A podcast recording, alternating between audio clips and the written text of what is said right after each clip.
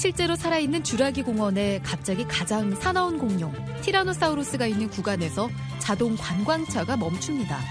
변호사는 공룡에게 먹히고 나머지는 실종되는데요.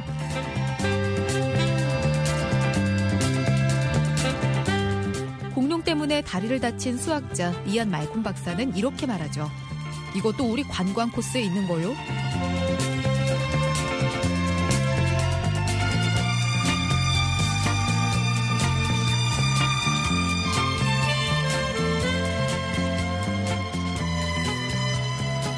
안녕하세요. 영화와 음악이 있는 곳, 영화동네 이운영입니다. 오늘 함께할 영화는 1993년에 개봉한 스티븐 스필버그 감독의 주라기 공원입니다. 영화 주라기 공원은 6편까지 제작될 정도로 많은 사람들에게 큰 사랑을 받은 영화인데요. 오늘 함께 나눌 내용은 1편입니다. 주라기 공원은 미국 작가 마이클 크라이튼이 지은 공상 과학 소설 주라기 공원을 원작으로 하고 있는데요. 최신 유전자 복제 기술로 공룡들을 부활시켜 만든 테마파크에서 개장 전 예상치 못한 사고로 인간들이 공룡들의 습격을 받게 되는 이야기입니다. 스티븐 스필버그 감독의 상상력과 첨단 특수 효과가 만나 시너지 효과를 발휘했던 영화라고 하는데요. 살아있는 것 같은 공룡을 등장시킨 최초의 영화 주라기 공원 지금 바로 만나보시죠.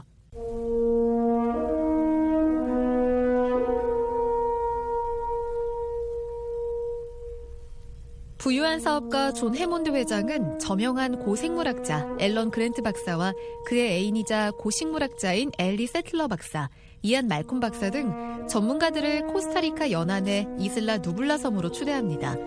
섬에 도착하자마자 놀랍게도 거대한 초식 공룡 브라키오사우루스가 일행 앞에 등장합니다. 존 해몬드 회장은 고대 공룡 피를 빤 모기가 갇혀있던 호박 화석에서 공룡의 DNA를 추출한 뒤 양서류의 DNA를 결합해 각종 공룡들을 만들었는데요. 이를 내세워 세계의 유일한 테마파크 주라기 공원을 개장할 계획인 거죠.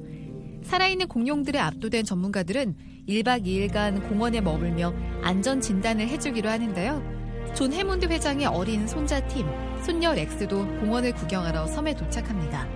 그런데 시스템 엔지니어 네드리가 미리 외부에서 돈을 받고 공원의 안전관리 시스템을 마비시킨 뒤 공룡 수정란들을 빼돌려 달아나려고 합니다. 시스템 마비로 전기 철창이 작동하지 않자 공룡들은 우리를 탈출하는데요.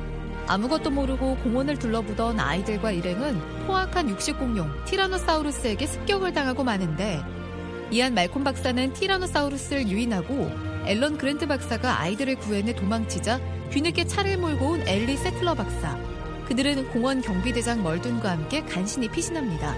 돌발 상황에 충격을 받은 존 해몬드 회장은 어떻게든 시스템을 복구하려고 하지만 그 사이 따로 떨어진 아이들과 앨런은 도움을 요청하러 공원을 헤매다가 영리하고 잔인한 공룡 벨로시랩터에게 포위되고 마는데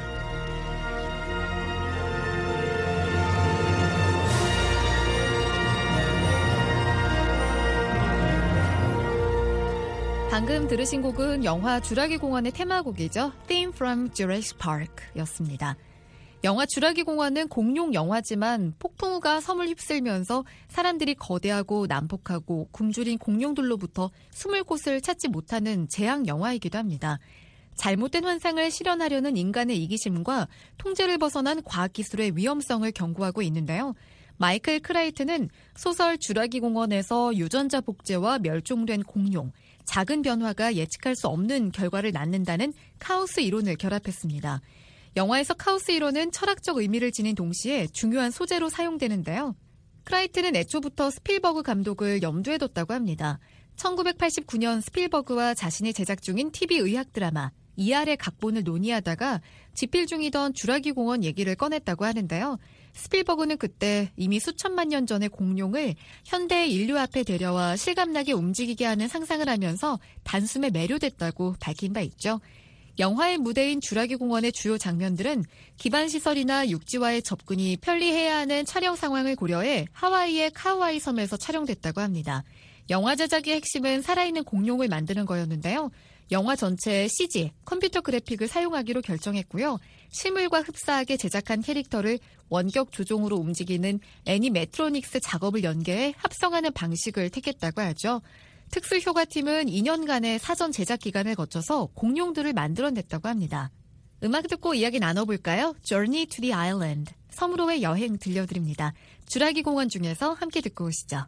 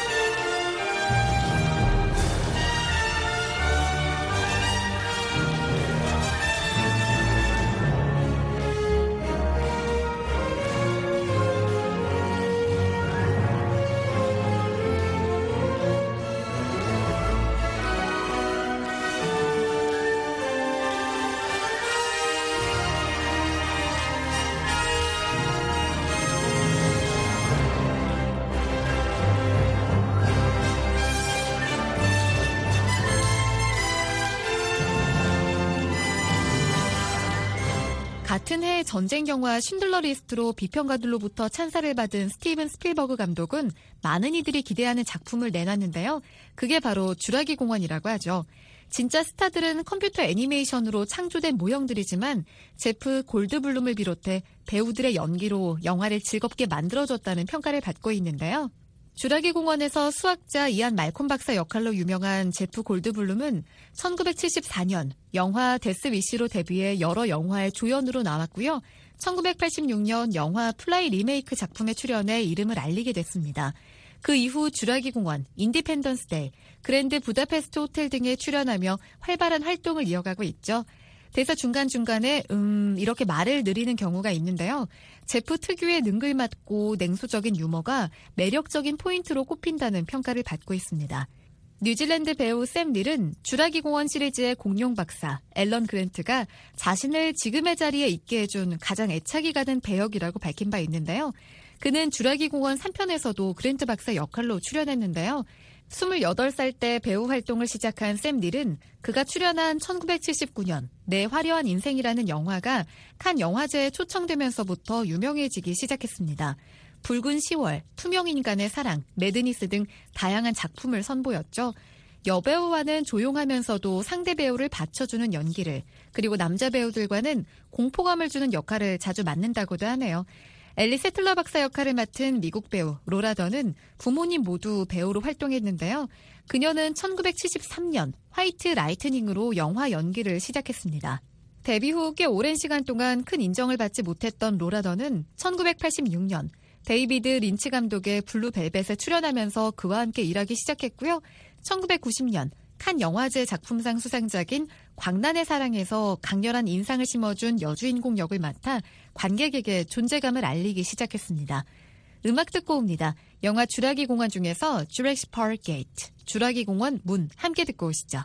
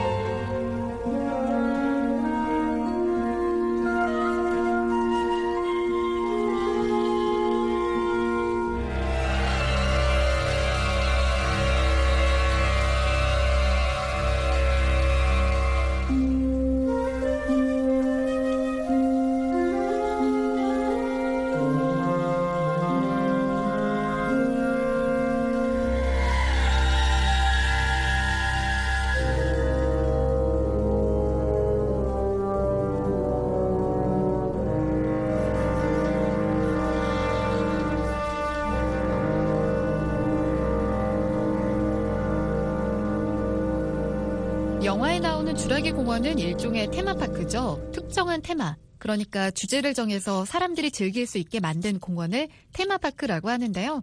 미국의 유명한 3대 테마파크라고 한다면 먼저 디즈니 놀이공원, 디즈니 월드를 뽑을 수 있겠죠. 디즈니 놀이공원은 디즈니랜드와 디즈니 월드로 나눠지는데요. 디즈니랜드는 1955년 7월 17일 미국 서부 캘리포니아주의 애너하임이라는 곳에 처음 문을 열었습니다. 만화 제작자 월트 디즈니가 설립했고요. 디즈니랜드는 규모가 계속 커지고 방문객도 늘어나면서 매년 1,400만 명의 방문객이 30억 달러를 쓰고 가는 그 당시 세계 최대 규모의 놀이공원으로 자리 잡았고요.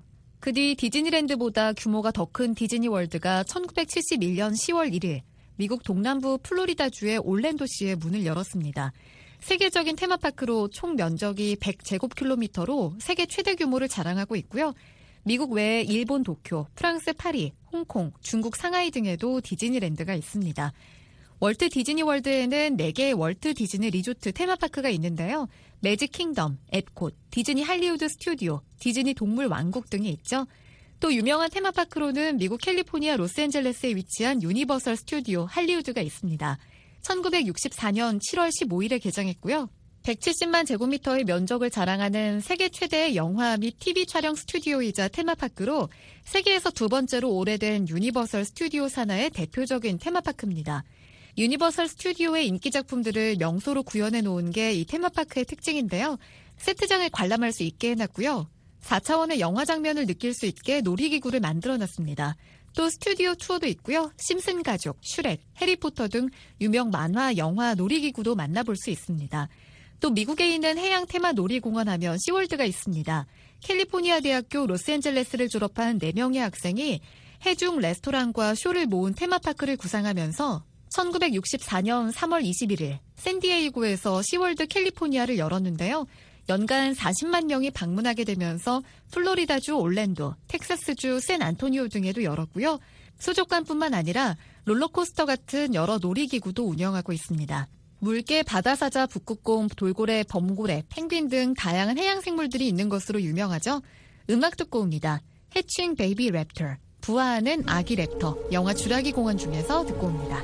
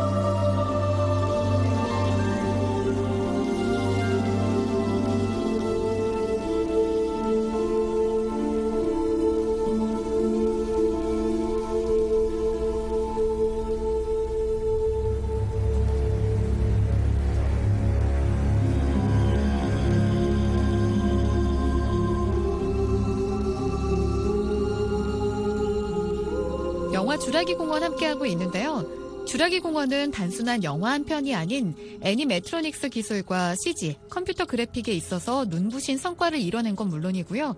콘텐츠 산업에 대한 새로운 시각을 일깨우면서 영화사에 새로운 변화를 가져온 걸작으로 평가받고 있습니다. 손에 땀을 쥐게 하는 긴장감과 입이 다물어지지 않는 특수 효과를 보면 전 세계적으로 흥행에 성공한 것도 쉽게 이해된다고들 말하고 있는데요. 주라기 공원은 전 세계적으로 9억 달러 이상을 벌어들였고요. 이후 2편과 3편도 제작됐습니다. 4편 제작은 2008년 원작자 마이클 크라이튼이 암으로 세상을 떠나면서 지연됐다가 주라기 월드라는 제목으로 개봉했죠. 주라기 공원은 영화 특수효과 분야의 혁신으로 평가받았고요. 1994년 아카데미 시상식에서 음향상, 음향효과상, 시각효과상을 수상했습니다. 기술의 혁신성뿐만 아니라 기술이 어떻게 이야기와 결합돼야 하는지를 보여준다는 점에서도 이후 지속적으로 재평가되고 있죠. 주라기 공원의 음악은 스필버그의 음악적 동반자 존 윌리엄스가 작곡했습니다. 공룡들이 처음 등장할 때 웅장한 메인 테마곡 Welcome to Jurassic Park를 비롯해 경탄과 긴장감을 지닌 테마곡들이 조화를 이룬다는 각계의 의견들을 들을 수 있는데요. 노래 듣고 올까요? 웰컴 투 주렉시 파크. 주라기 공원에 오신 것을 환영합니다. 영화 주라기 공원 중에서 듣고 옵니다.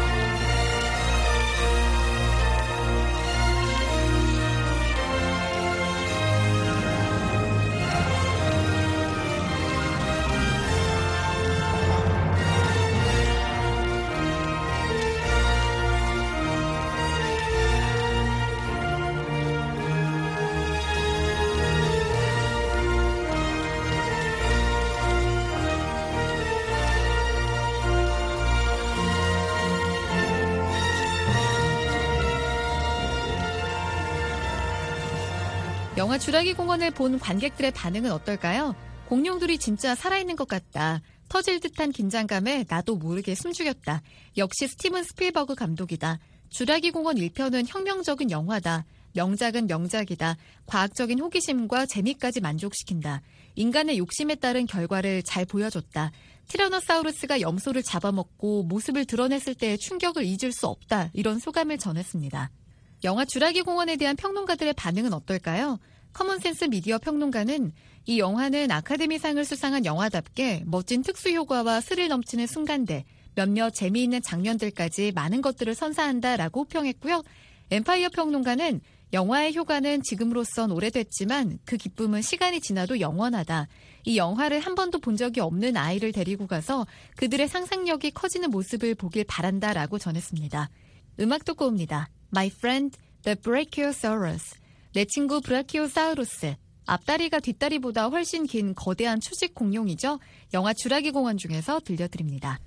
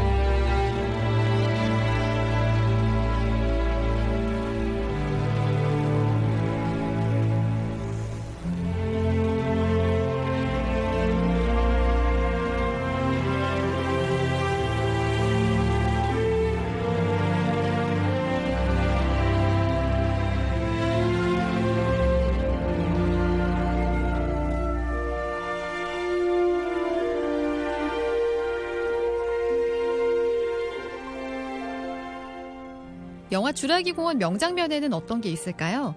먼저 처음으로 티라노사우루스가 등장했을 때 변호사는 무서워서 아이들을 차에 두고 화장실로 도망가는데요.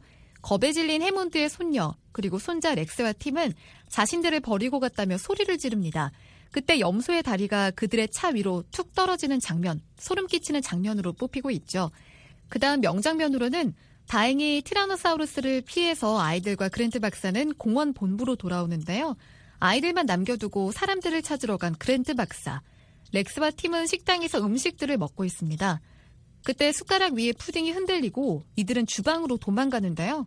T-Rex 두 마리가 들어옵니다. 싱크대 뒤에 숨어서 숨죽이고 있다가 국자가 떨어지는 장면 또한 명장면으로 뽑히고 있죠. 명대사에는 어떤 게 있을까요? T-Rex의 습격으로 죽을 뻔했던 이안 말콤 박사가 다친 다리를 치료받으면서 해몬드 회장과 대화하는 장면인데요. 회장이 이렇게 말하죠. 모든 유명한 테마파크들은 문제가 있어. 디즈니랜드가 1956년에 개장할 때도 문제가 많았다고. 그러자 이안 말콤 박사는 이렇게 되받아칩니다. 하지만 존, 캐리비안의 해적이 망가진다고 해서 관광객을 잡아먹지는 않죠. 주라기 공원 직원 데니스 네드리는 돈을 챙기기 위해서 공룡 알을 빼돌려서 도망가려다가 폭우에 자동차 바퀴가 수렁에 빠지죠. 그때 공룡 한 마리가 계속해서 그를 쫓아오는데요. 자꾸만 따라오니까 그 공룡에게 이렇게 말합니다. 이렇게 멍청하니까 멸종됐지. 그리고 데니스는 그 공룡에게 잡아먹히고 맙니다. 노래 듣고 옵니다. 영화 주라기 공원 중에서 The Raptor Attack, 랩터의 공격 함께 듣고 오시죠.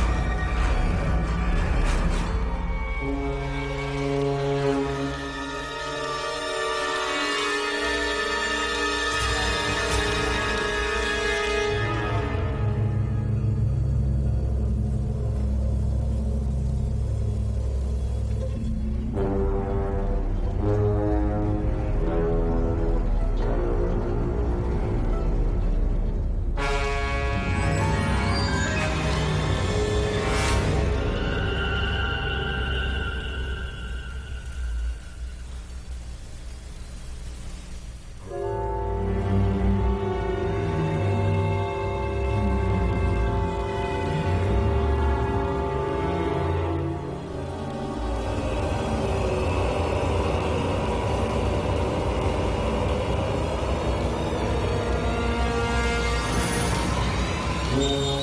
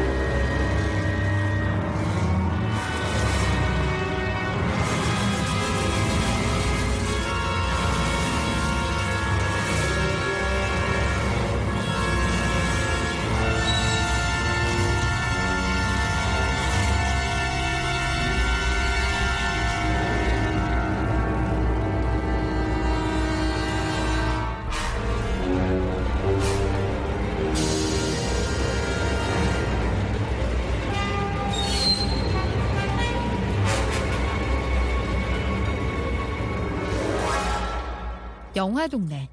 오늘 들른 곳은 뛰어난 상상력과 재미와 모험, 공포감까지 실제 공룡들이 살아 움직이는 것 같았던 영화 주라기 공원이었는데요. 마지막 곡으로 주라기 공원이 끝날 때 흐르는 음악 end credit 들려드리고요. 저는 다음 주에 더 재미있는 영화 가져올게요. 지금까지 영화와 음악이 있는 곳 영화 동네 이운영이었습니다.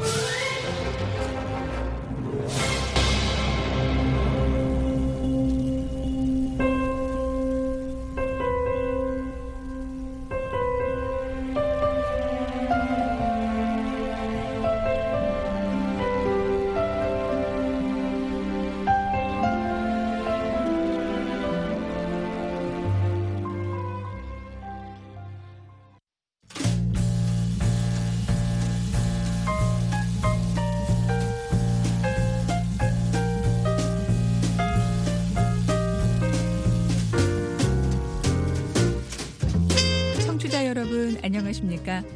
여자들의 행복한 시간 여행시의 장량입니다. 매주 토요일 밤 여성들의 관심사와 여성 관련 정보를 매주 다른 주제로 전해드리고 있는데요. 이번 주는 미국 사회 곳곳에서 지도력을 발휘하는 여성을 만나보는 우먼톡으로 꾸며드립니다. 자, 이번 달에 만나보실 여성은 세계적 명성의 존스 홉킨스 의과대학 소아정신과 진아영 교수입니다. 진아영 교수는 한인으로서는 최초로 존스 홉킨스 소아정신과 교수가 되는데요. 난치병을 앓고 있으면서도 식지 않는 열정으로 학생들을 가르치면서 작가로 또 인플루언서로 활동하고 있습니다. 진아영 교수 만나보시죠. 네, 교수님 안녕하십니까? 네, 바쁜 시간 내주셔서 고맙습니다. 저희 VOA 청취자들께 인사 한 말씀 부탁드릴게요. 네, 안녕하세요. 여러분, 반갑습니다. 저는 지금 미국 메릴랜드의 Johns Hopkins Medical School의 소아정신과 조교수로 있는 지나영이라고 합니다. 어, 이렇게 여러분들 목소리로 만나 뵙게 돼서 정말 반갑습니다. 초대해 주셔서 감사합니다. 아, 감사합니다. 그런데 조 교수 외에도 작가로 활동하시고 또 강연도 많이 하시고요. 최근에 또 한국도 갔다 오셨다면서요. 네네.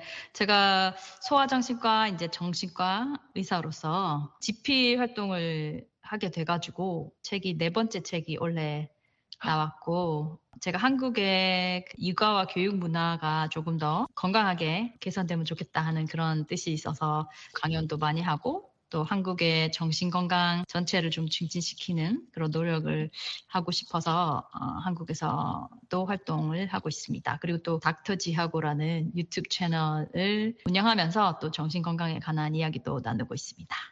지금 교수님 옆에 놓인 책이 있는데 Core Mind라고 써 있네요. 이번에 새로 나온 책인 거죠? Yeah, 네. core core mind라 그래서 우리의 마음의 중심 core를 더 단단하고 건강하게 하는 그런 내용들이 실려 있고 음. 제가 이거를 쓴 이유가 어, 사실 특히 또 한국 사회에 뭐 다른 사회도 다 그렇지만 마음을 우울하게 하는 점, 불안하게 하는 점, 마음 고생을 조금이라도 덜기 위해서 정신 건강에 대해서 안다면 좋을 텐데 음. 그래서 그래 되게 기본이 되는 요것만 알면 그런 마음 고생하는 것들을 많이 덜어줄 수 있다. 그런 거를 중심으로 엮었습니다. 아, 저도 한번 읽어봐야겠습니다. 그런데 교수님 왜 정신과 의사가 되신 건가요? so 제가 어렸을 때는 이게 사람의 정신과 생각 그리고 마음 이만큼 흥미로운 게 없었던 것 같아요. 어, 왜냐면 다른 거 움직임이나 이런 건 보이지만 생각이나 마음은 보이지가 않잖아요.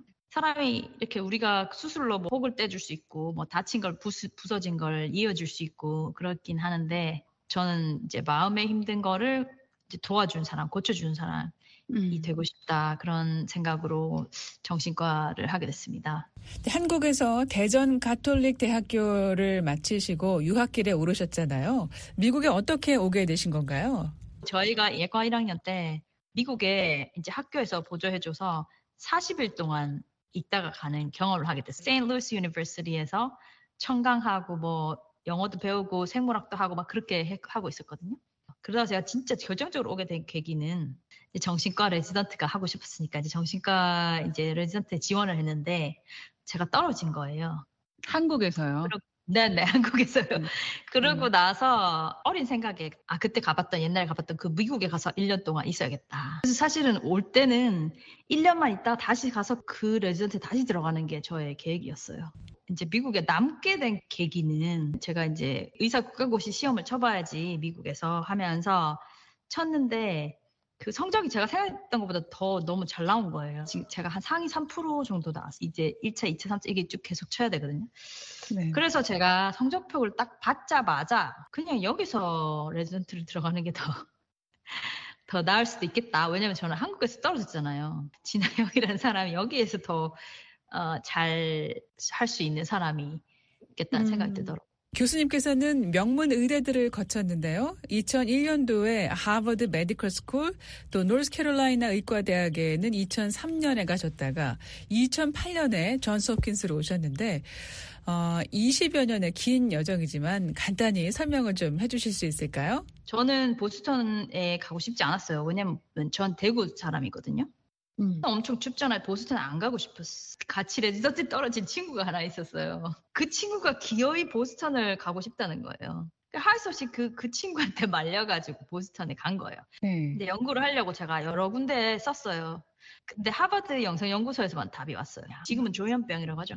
왜 네. 그거 연구하고 싶냐 이런 거 이제 질문하시는데 제가 되게 열정적인 사람이라 음, 되게 영어도 안 되는데 음. 나는 이 조현병 환자를 위해서 우리가 정말 연구를 해야 된다. 왜냐하면 다른 질환들은 다 막 가족에게 어, 위로받고 근데 조현병은 다 조용히 여기 어디 숨겨 놓으려고 하고만 하지, 음. 하지 않냐.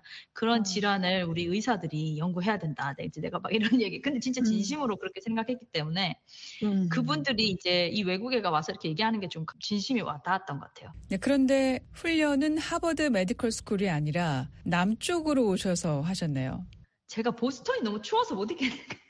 정말이에요. 제가 보스턴이 너무 추워서 겨울이 너무 추워서 따뜻한 남쪽 나라로 노스캐롤라이나로 간 거예요. 5년을 거기서 수련 잘 받고 어, Johns Hopkins에 오니까 Kennedy Krieger Institute라고 있더라고요. Kennedy 네. Krieger Institute. 네. 이게 발달 장애 아이들이 많은 데인데 그 학교가 너무 좋은 거예요. 음. 막 아이들 노는 모습에 운동장, 수영장도 있고 도서관도 너무 좋고 막 그냥 거기 가니까 되게 아 여기 있고 싶다는 생각이 들더라고요. 홉킨스의 그 역사를 말씀해 주셨어요 과장님이 되게 막 소름 싹 전율이 싹 그럴 정도로 감동이 어. 되더라고요 젊은 의사로서. 그래서 네. 제가 아 이게 내가 찾던 그 마음의 울림이 여기구나 해서 어. 제가 이제 합킨스에 있게 된 거예요. 그래서 음. 어떻게 어떻게 하다 보니 이제 하버드에서 연구하게 되고 이제 UNC에서 트레이닝하고 합킨스에서 패컬티로 이제 오게 그렇게 됐어요. 교수 임용이 되시기 전까지 어떤 게 가장 큰 도전이었을까요? 그때 얘기를 좀 해주세요. Oh, it's really 뭐니 뭐니 해도 영어가 예, 연구는 할 수 있었어요. 발표 정도 하고 이 정도만 하면 되니까. 음. 근데 인턴 레지던트 들어갔거든요. UNC에서. 그때는 진짜 말을 하나도 못 알아듣겠더라고요. 음. 그때는 좀 아찔하더라고요. 왜냐면 제가 맡은 환자가 있- 제가 약 써야 되고 처방해야 되고 치료를 해야 되는데 음. 뭐라 그럴지 모르겠으니까 음. 환자들이 잘못 치료하면 어때? 막 이런 이제 두려움과 어. 어, 막 지쳐서 집에 돌아오면서 우는 거예요. 어. 선배한테 상담을 요청했어. 그랬는데 그 선배가 네가 아주 그렇게 엉망진창인 건 아니다. 아직 음. 두 달밖에 안 됐으니까 좀만 더 해봐라. 우리가 잘 보조해줄게. 이렇게 얘기를 했어요. 버틴 그때부터 버틴 거죠. 네, 그런 고비를 넘기셨고 이제는 매우 유능하고 또 강의도 재밌게 하시기로 소문난 평가가 좋은 교수가 되셨는데요. 그런데 한국 문화와 미국 문화의 정신병을 보는 그 인식, 음. 그 네. 차이 참 크지 않을까 싶어요. 어, 차이가 큰 것 같아요. 우리가 그거라 그러죠. 낙인. 음. 내가 우울증이 있다거나 내가 불안증이 있다거나 이걸 이제 일단 말을 잘 안 합니다. 근데 이게 말을 잘 안 할수록 그 질환이 되게 더 심하고 더 힘들 다고 생각하게 돼 있어요, 사람은. 근데 이제 미국 문화는 어떠냐면, 그래서 만약에 자폐증 진단이 나오잖아요. 조금 힘들어 하시는 부모님도 있어요, 당연히. 그래도 이 아이는 이런 강한 점이 있고, 강점이 있고, 이런 약점이 있으니까 우리 약점 보완해주고 강한 점을 이렇게 살리면 된다. 이렇게 설명을 잘 해드립니다.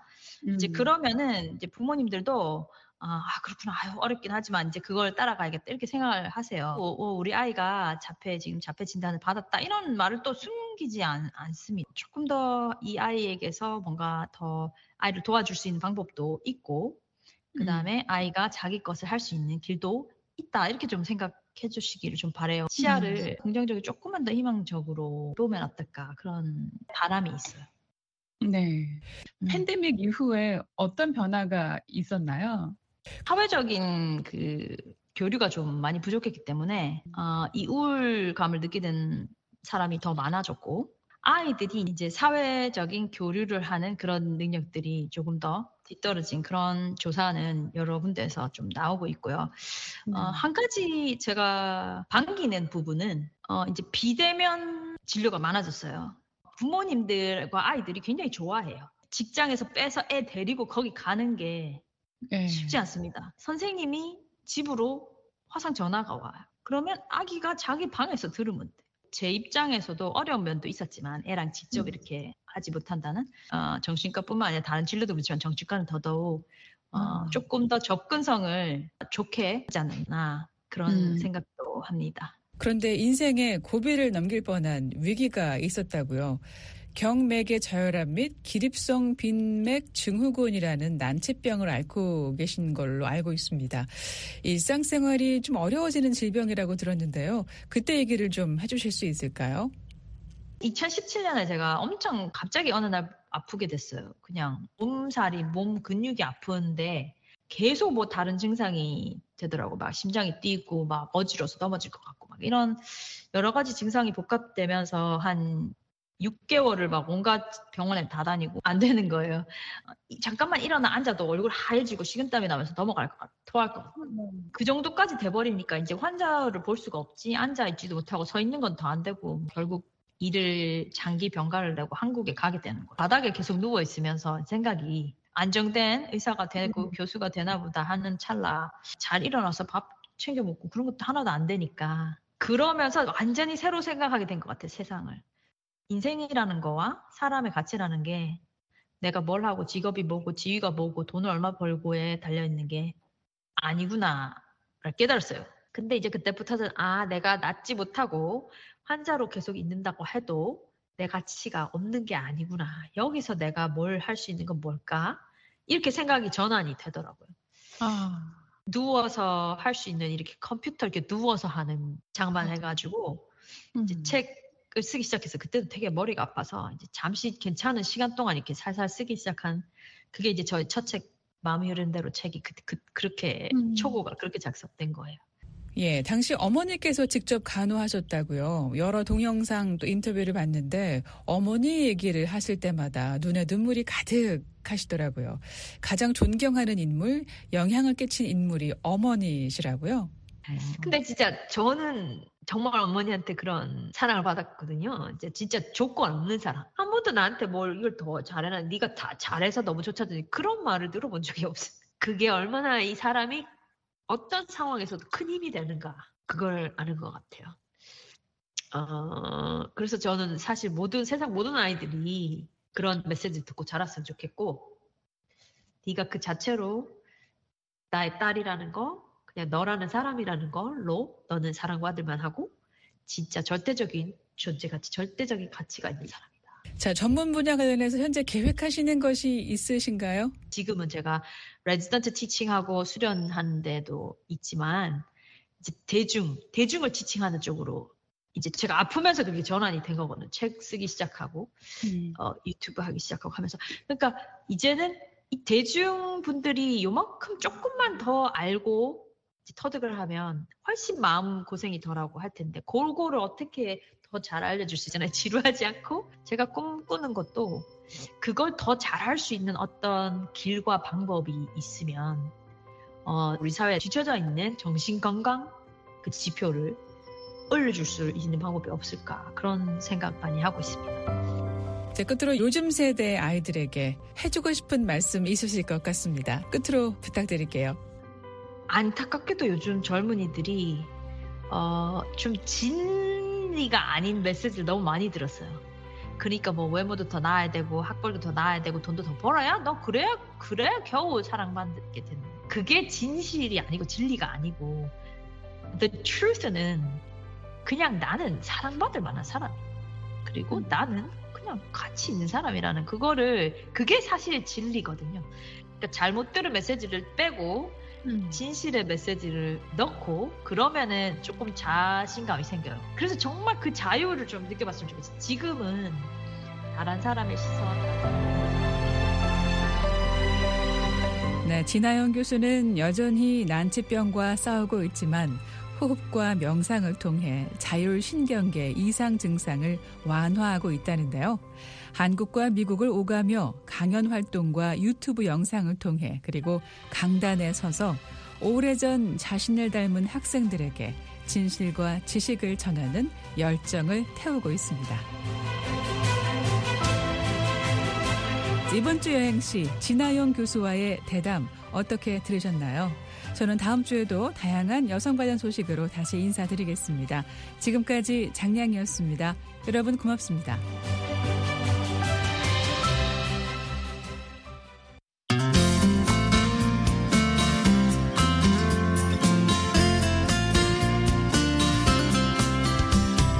남북한 출신 군인들이 서로의 이야기를 들어보는 사회 통합 토크 콘서트가 서울에서 있었습니다.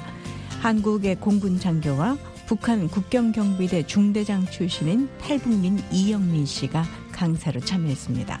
남북한 출신 군인들의 같은 듯 다른 점에 관한 이야기를 해보는 시간이었습니다. 탈북민들의 다양한 삶의 이야기 전해드리는 탈북민의 세상 보기. 오늘은 남북 더보기 군인편 현장으로 안내합니다. 서울에서 동해원 기자입니다. 화폐 개혁하면서 다 구지가 된 거예요. 그 사람이 살아야 뭐 나라도 지키고 하는데 그 충성심이라는 것도 하나도 없고 군복무에 대한 궁지가 다 사라지고 내가 살아야 되니까 살아야 뭐 나라도 지키는 거니까 그런 내표를 가지고 생활했고 북한 국경경비대 중대장 출신인 탈북민 이영민 씨가 이 북한에서의 군복무 생활에 관해 얘기합니다. 먼저 이 프로그램은 남북통화문화센터에서 열린 남북 더보기 프로그램의 일환인데요. 자세한 얘기 한국행정학회 김태영 위원장에게 들어봅니다. 아, 특별히 장교 폐지입니다. 그래서 남한의 그 군대와 북한의 군대의 차이점이라든가 그다음에 병영 생활을 어떻게 하는지 특별히 장교의 시각으로 남북한 어떤 군사 문화 같은 거 이 차이에 대해서 이제 오늘 여러 가지 이야기를 나누고자 합니다. 어, 아무래도 이제 장교들이 이게 중간 간부잖아요. 그 위아래를 많이 합니다. 그러니까 이제 또 장교들 이야기를 듣게 되면 약간 높은 수준의 군사 문화, 낮은 수준의 군사 문화를 한꺼번에 이야기할 수 있을 것 같아서 저희가 장교를 선택했습니다. 그 남북한이 이제 군 문화가 많이 다를 거라고 이제 생각합니다만은 뭐 짐작대로 그렇게 많이 다른지 아니면 실제 이야기 들어보니까 뭐 군대는 똑같다 이런지를 우리가 오늘 아마 확인해 보고자 합니다.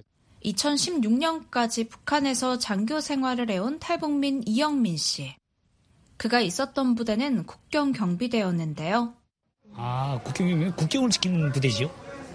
그 국경에서 이제처럼 본래 업무는 밀수화가 밀매, 뭐 이거 월경하고 월북하고 이거 이거 막는 주임이고요. 옛날에는 좀 이게 보이부 안전부 소속인가 이렇게 됐댔는데 군부로 들어갔다가 다시 보이부로 나와서 지금 보이부 소속일 거예요, 지금은.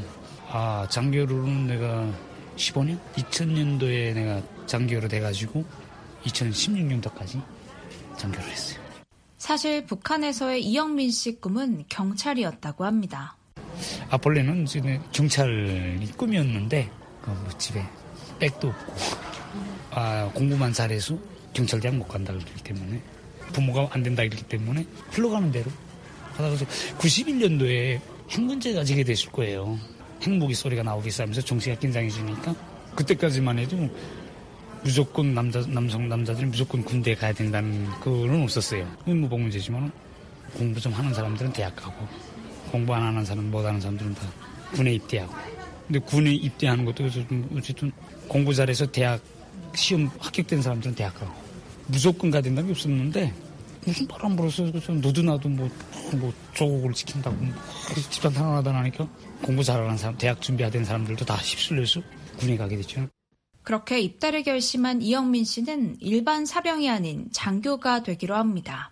사병 생활 10년 하노니 장교 되면 뭐 좀 자유로지고 뭐 결혼도 좀 빨리 하고 우리는 장교 되면 24살에 결혼할 수 있었어요. 이왕이면 군대 가는 거죠. 장교 길로 가자 해서 장교 AB 장교 키우는 그 2년제 학기가 있어요. 그래서 그 2년제 공부하고 그다음 다시 군에 들어가서 그 2년 군복무 하다가 자동화대학 갔죠. 그 자동화대학 졸업하고 원래 포병에서 복무했는데 경비대는 아예 몰랐어요. 내 대학 졸업하면 포병에 갈 줄 알았거든요. 그 기회에 뭐 있었냐면 경비대 군관학교에 행정실물 배워주러 1년을 갔어요. 그 경비대 군관학교 갔는데 우리 부대가 해산됐어요. 체계가 변경되면서 포병 지 도국이 없어졌어요. 없어진 찰나에 다시 정세가 긴장해지고 하니까 국경경비 사령부를 다시 조직했어요. 그러니까 조직하니까 장교가 좀 부족하고 하니까 그냥 경비대 군관으로 지금 편입돼가지고 한 15년 복무했죠. 그러면서 남북더보기 프로그램을 통해 이영민 씨는 이 북한군에 대한 오해와 실상을 얘기하고 싶다고 말했고요. 더불어 대한민국 국군의 훈련 방식이 궁금하다고 전했습니다. 여기 와서 보니까 북한군에 대한 인식이 너무 과장돼 있고 주민들은 시민들은 잘 몰라요. 오직 뉴스에서만 전화 듣고 하니까 그런 경향들도 있고 북한에서 실상도 내가 겪은 것을 알려주고 한국군에서는 훈련도 질적으로 하는지 이게 관심이 있고 나도 훈련을 시키던 장교였으니까 그러니까 훈련을 여기도 진짜 질적으로 하는지 형식적으로 하는지 그게 좀 궁금하고 뭐 군인들이 급식 문제는 뭐다 여기 잘 사니까 나라가 잘 사니까 기본 관심은 훈련 상태가 조금 궁금해요. 또한 이영민 씨는 북한군의 훈련에 관해서 얘기했는데요. 주말과 휴일까지 쉴 수 없을 정도로 휴식이 거의 없다고 말했고요. 2009년 화폐 개혁이 실패하면서 북한 군인들은 각자 도생하는 처지로 국가를 지키는 긍지가 거의 사라졌다고 말했습니다. 제일 힘든 게 훈련이죠. 훈련을 6개월, 6개월, 뭐 7개월 하고 평가는 3, 4일에 끝나요. 그 3, 4일 검열 때문에 하는 거란 말이에요. 훈련은 길고 판정은 짧고.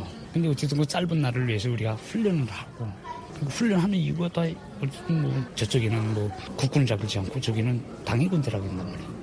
당을 먼저 지킨다고 하는 군대니까 그러니까 당을 지키든 뭘 지키든 지금 지켜야 되는 게 임무니까 그렇게 하지 않으니까 훈련을 많이 해야 되고 그 훈련이 좀 아무래도 군인으로서는 제일 힘들죠. 추울 땐 춥고 잘못 먹으면 추위를 많이 타고 약하니까 체격이 약하니까 얼어 죽는 거거든요. 그러면서 이날 프로그램으로 군인에 대한 인식이 나아졌으면 좋겠다는 바람을 전했고요. 다시 태어나면 한국에서 장교 생활을 다시 하고 싶다는 얘기도 전했습니다. 현장에는 남북 출신의 주민이 강당을 가득 채운 모습이었는데요. 탈북민 김세현 씨는 이 북한 군인의 이야기가 더욱 남다르게 느껴졌다고 합니다. 어, 저희 아빠도 이제 군인이셔가지고 그 어릴 때부터 보았던 군인 모습이 있어요. 북한에서 예, 저희 거의 14살까지 이제 제가 그거를 봐왔거든요. 군인 생활들을. 그래서 그런지 한국에 와서도 이제 군복을 입고 다니는 분들 보면 어, 좀 친근하다는 약간 느낌.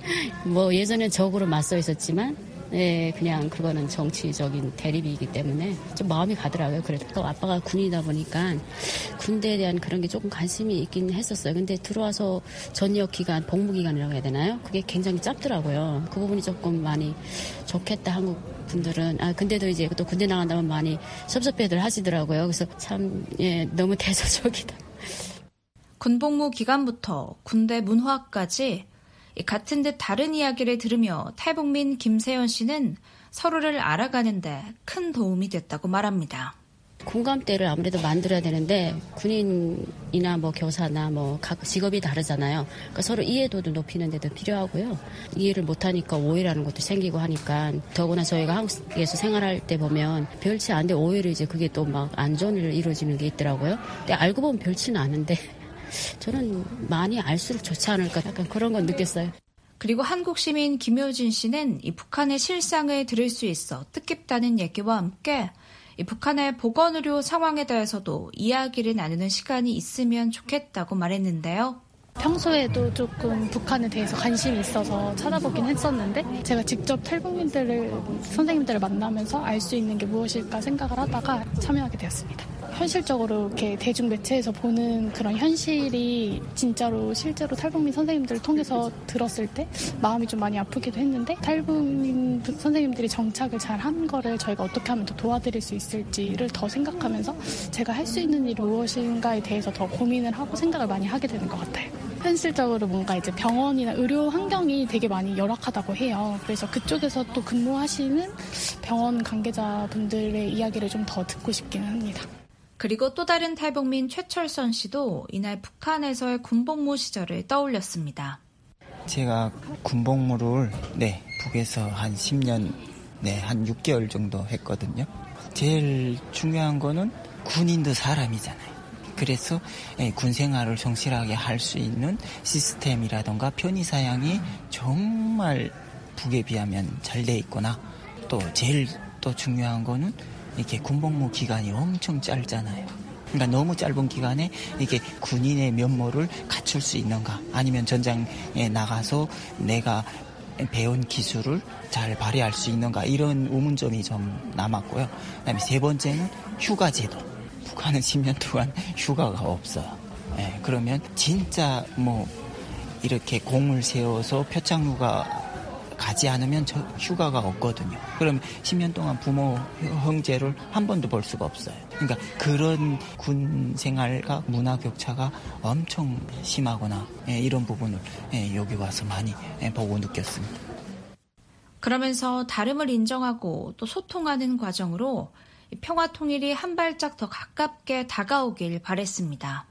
네, 이렇게 남북 간 네, 이렇게 소통 그리고 남북이 한결이잖아요. 그러니까 동포 분들이 이런 문화를 잘 알아가면서 사람 사는 세상은 똑같지만 그냥 다를 뿐인데 그거를 서로 알아가고 예, 소통하는 과정에 예, 모두 이렇게 통일을 꿈꾸는 미래지향적인 그런 생각을 갖고 예, 참여를 했으면 하는 바람을 갖고 왔습니다. 네. 서울에서 VOA 동예원입니다. 지금까지 여러분께서는 VOA 아침 방송을 들으셨습니다. VOA 아침 방송은 매일 새벽 4시부터 6시까지 2시간 동안 단파 7465, 9575, 9800kHz로 보내드립니다. 그리고 매일 저녁 8시부터 자정까지 4시간 동안 보내드리는 저녁 방송은 중파 1188kHz로 들으실 수 있습니다. 또 저녁 방송 중 밤 9시부터 10시까지는 단파 7465, 9490, 11570kHz로 밤 10시부터 12시까지는 단파 9800, 9985, 11,570kHz로도 들으실 수 있습니다. 또 새벽 2시부터 3시까지 1시간 동안 중파 1566kHz로 저희 BOA 방송 청취하실 수 있습니다. 함께 해주신 여러분 감사합니다. 다음 방송 시간까지 안녕히 계십시오.